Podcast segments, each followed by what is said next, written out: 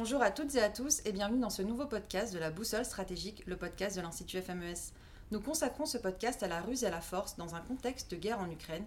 Et pour répondre à nos questions, j'ai le plaisir d'accueillir Jean-Vincent Holeindre. Bonjour. Bonjour.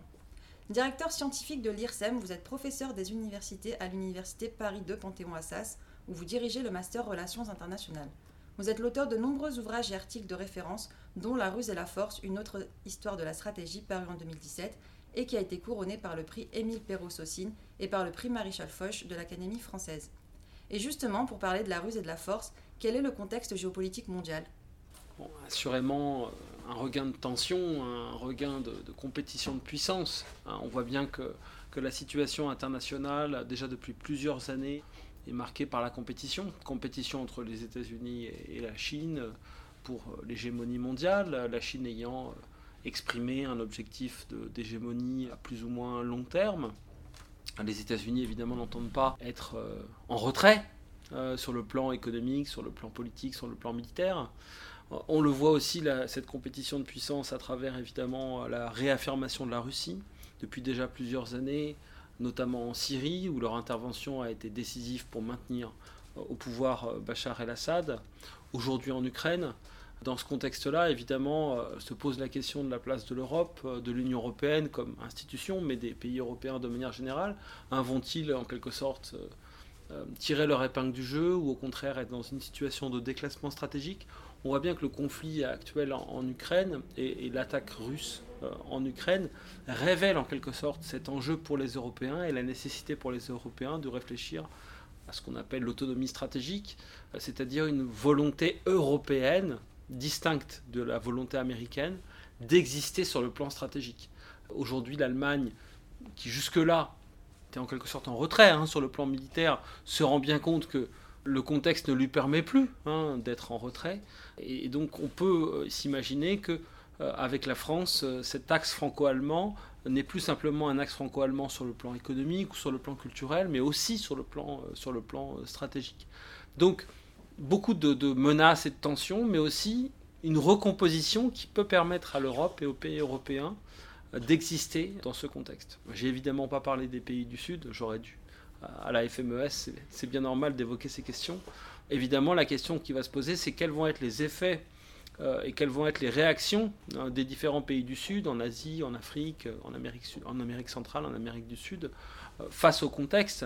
Est-ce que ces continents vont tirer là aussi leur épingle du jeu ou est-ce qu'elles vont se situer dans une situation de dépendance stratégique par rapport à ces grandes puissances que sont les puissances occidentales, qui restent les grandes puissances, notamment les États-Unis, et la Chine, qui entend, on le voit bien en Afrique aujourd'hui, devenir, je dirais, point d'appui, le centre de gravité dans ces continents qui se développent sur le plan économique et qui sont peut-être appelés à nouer des alliances avec la nouvelle puissance chinoise, ou russe d'ailleurs.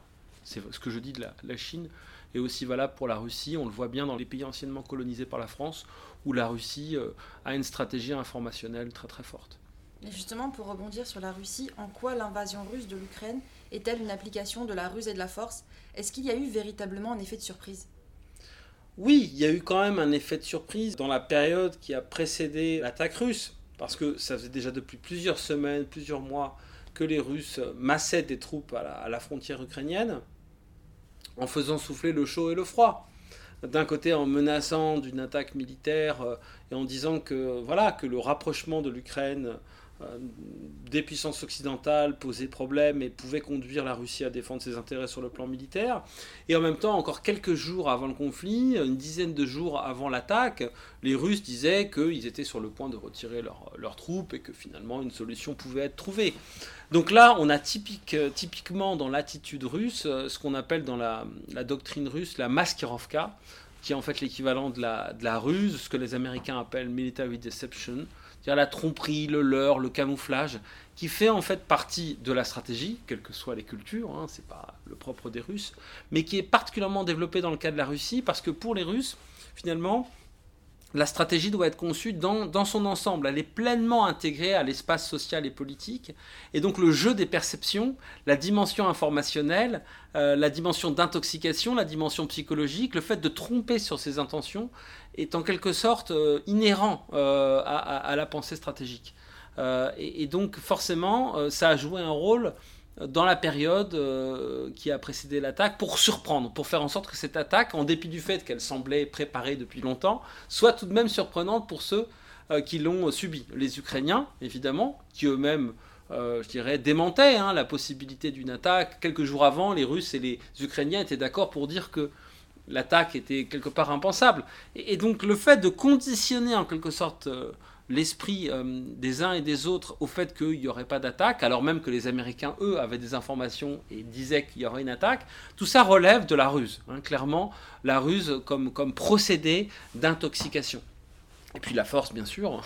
Bon, là, j'ai pas besoin de dire que le déploiement de force depuis plusieurs semaines par les Russes correspond à ce qu'on appelle, traditionnellement dans la pensée stratégique, la force ouverte, c'est-à-dire l'usage de la force conventionnelle, dans ce cas-là de plus classique et de plus létale, avec aujourd'hui de chaque côté des dizaines de milliers de morts, ce qui en termes de ratio temps consacré à la guerre et nombre de morts dépasse de loin le conflit en Syrie, dont on sait qu'il a été depuis plusieurs années le plus mortel, le plus létal de tous les conflits. Donc si ce conflit russo-ukrainien est amené à durer, on peut imaginer des pertes considérables en réalité.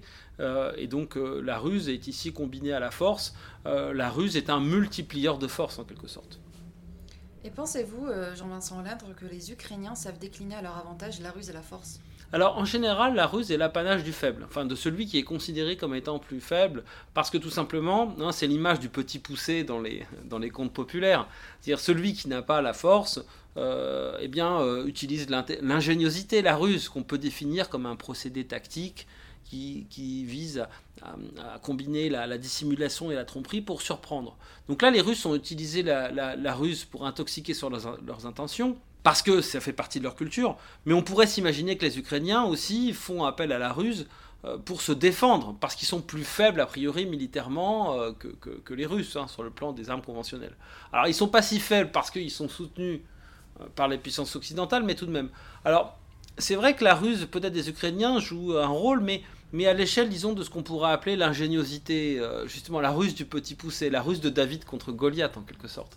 Elle peut prendre plusieurs formes. Elle prend une forme opérationnelle, bien sûr, dans les différents coups de main, les différents escarmouches, les différentes opérations diverses qui peuvent être menées par les Ukrainiens pour empêcher les Russes d'avancer.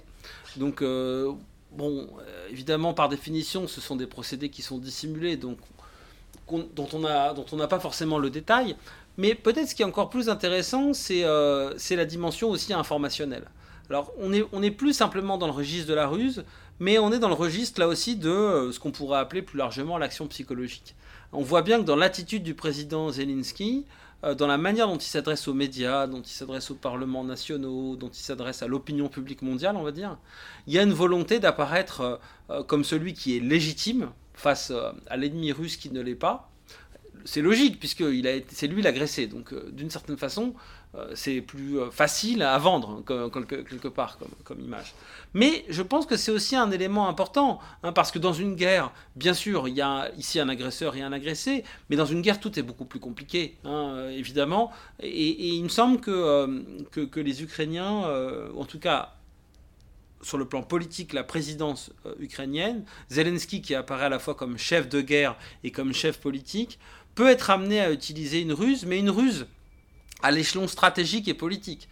C'est-à-dire une forme d'habileté stratégique, qui va d'ailleurs au-delà de la ruse, qui n'est pas une simple tromperie, puisque d'une certaine façon, Zelensky utilise à fond la carte démocratique, en disant « nous sommes une démocratie face à un régime autoritaire ». Un régime autoritaire n'a aucun problème avec la tromperie, avec la ruse comme forme trompeuse. En revanche, un régime démocratique, lui, il est là pour montrer qu'il est transparent, pour montrer qu'il ne cache rien. Donc typiquement, Zelensky va bien montrer que lui, il ne cache rien sur les pertes, par exemple, contrairement aux Russes qui vont dissimuler des informations. Mais dans cette manière de répondre à la ruse russe par une contre-ruse, démocratique en quelque sorte, il y a une forme d'habileté stratégique assez remarquable en fait des Ukrainiens, qui n'explique pas évidemment seulement leur capacité à résister, parce qu'il y a d'autres éléments strictement militaires qui y contribuent, mais qui peut quand même justifier ou expliquer la résilience, comme on dirait aujourd'hui, des Ukrainiens face aux Russes. Merci beaucoup. Les États-Unis ont organisé le 26 avril dernier une rencontre avec 40 alliés sur la base américaine de Ramstein en Allemagne, justement pour coordonner leurs efforts afin de soutenir davantage l'Ukraine et l'équipement militaire et permettre ainsi à Kiev de tenir face à l'agression russe.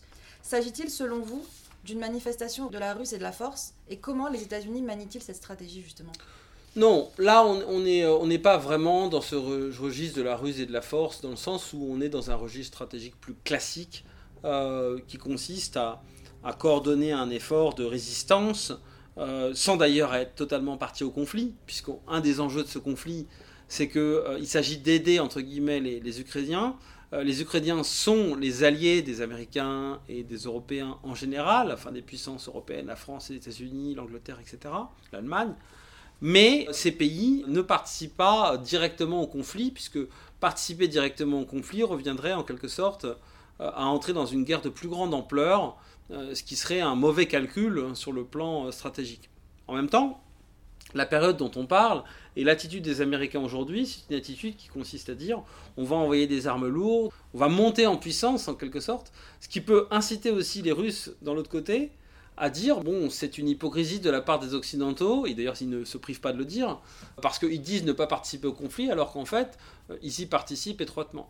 Donc dans l'attitude des Américains, il y a l'attitude d'une puissance hégémonique, enfin, qui entend, en tout cas, pas forcément occuper l'hégémonie, mais prendre le leadership d'une coalition qui va soutenir l'Ukraine. Donc on est dans un registre stratégique classique qui consiste non seulement à préparer le terrain sur le plan diplomatique, puisqu'un jour il faudra bien sortir de cette guerre, mais aussi à coordonner un effort militaire, puisque en réalité toutes les grandes opérations militaires depuis la fin de la guerre froide sont des opérations en coalition. Donc de toute façon, à cet égard, même si c'est une coalition ici indirecte, puisque les troupes occidentales n'occupent pas le territoire ukrainien, ne participent pas directement à l'effort de guerre, il y a la nécessité quand même d'une coordination dans l'envoi des armes et dans la complémentarité des différentes contributions et dans la préparation et la logistique aussi de ces envois d'armes. Donc forcément, ça implique un effort à la fois stratégique et opérationnel. Mais là, on n'est pas dans la dialectique de la ruse et de la force, on est simplement dans une organisation militaire, tout ce qu'elle a de plus classique, et une organisation aussi diplomatique. Et qu'en est-il des Européens ? Ils sont les premiers concernés des répercussions de cette guerre. Est-ce qu'ils ont, eux, la capacité d'agir en termes de ruse et de force ? Oui, mais jusqu'à présent, il faut bien le dire, même si là les choses évoluent sur la dernière période, on ne peut pas dire qu'ils se soient situés sur ce registre. Ils ne se sont pas situés jusqu'à présent sur le registre de la force. L'exemple typique, c'est l'Allemagne, qui, depuis plusieurs dizaines d'années, Scholz n'a pas affronté cette question du réarmement. Et la décision récente du nouveau chancelier allemand de réarmer et d'affecter 100 milliards d'euros au réarmement est une décision historique, mais qui montre bien aussi par contraste le fait que ce sont des questions la question de la force militaire qui n'avait pas été véritablement envisagée aujourd'hui, jusque-là par l'Allemagne. Les choses changent.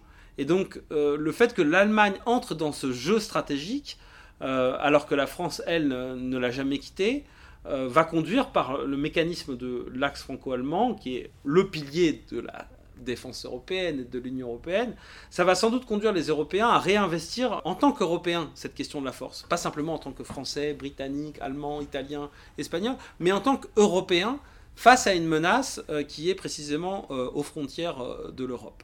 Donc du côté de la force, oui, on peut dire que l'attitude du régime de M. Poutine, le fait qu'il ait utilisé la force à un degré jamais vu depuis la Deuxième Guerre mondiale, incite les Européens à se dire « oui, nous sommes responsables, nous-mêmes, en tant qu'Européens, de notre force et nous devons être capables d'utiliser la force, quelles que soient ses modalités ».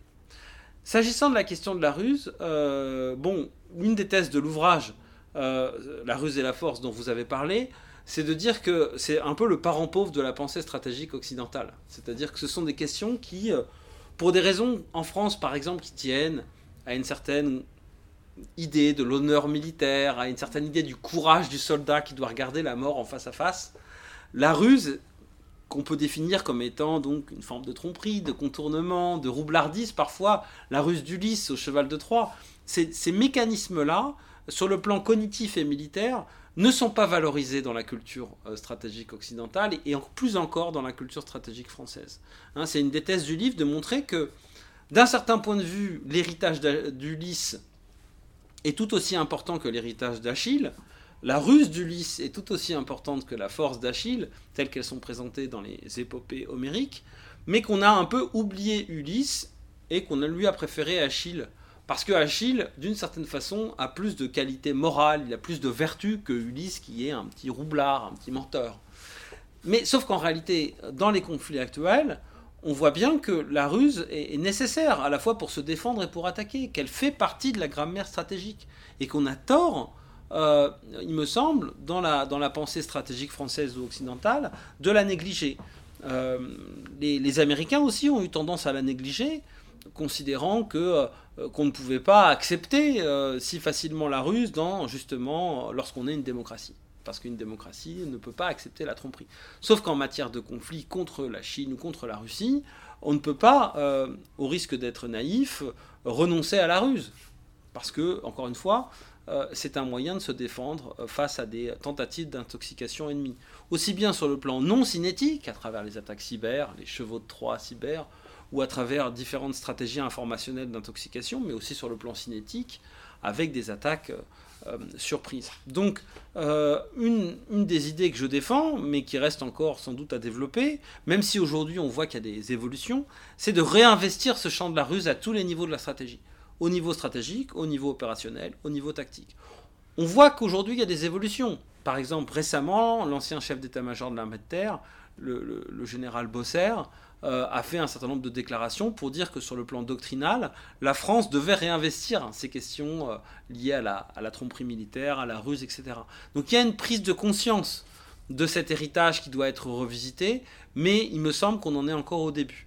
Donc peut-être d'ailleurs que ce conflit en Ukraine doit en quelque sorte nous servir d'alerte supplémentaire pour réinvestir ces enjeux. Merci beaucoup pour ces éclairages. Un mot de la fin ? Eh bien... la fameuse phrase de Machiavel, hein, il faut savoir être lion pour résister face au loup, donc utiliser la force du lion, mais il faut aussi être rusé comme un renard, parce que le renard sait, comme le dit Machiavel, se défendre des pièges.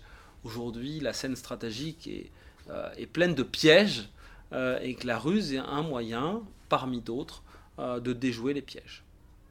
Merci beaucoup. C'était la boussole stratégique sur la ruse et la force avec Jean-Vincent Holeindre, un podcast que vous pourrez retrouver sur notre site internet fmes-france.org, sur les plateformes de podcast et sur nos réseaux sociaux Facebook, LinkedIn, Twitter et Instagram sous l'intitulé Institut FMES.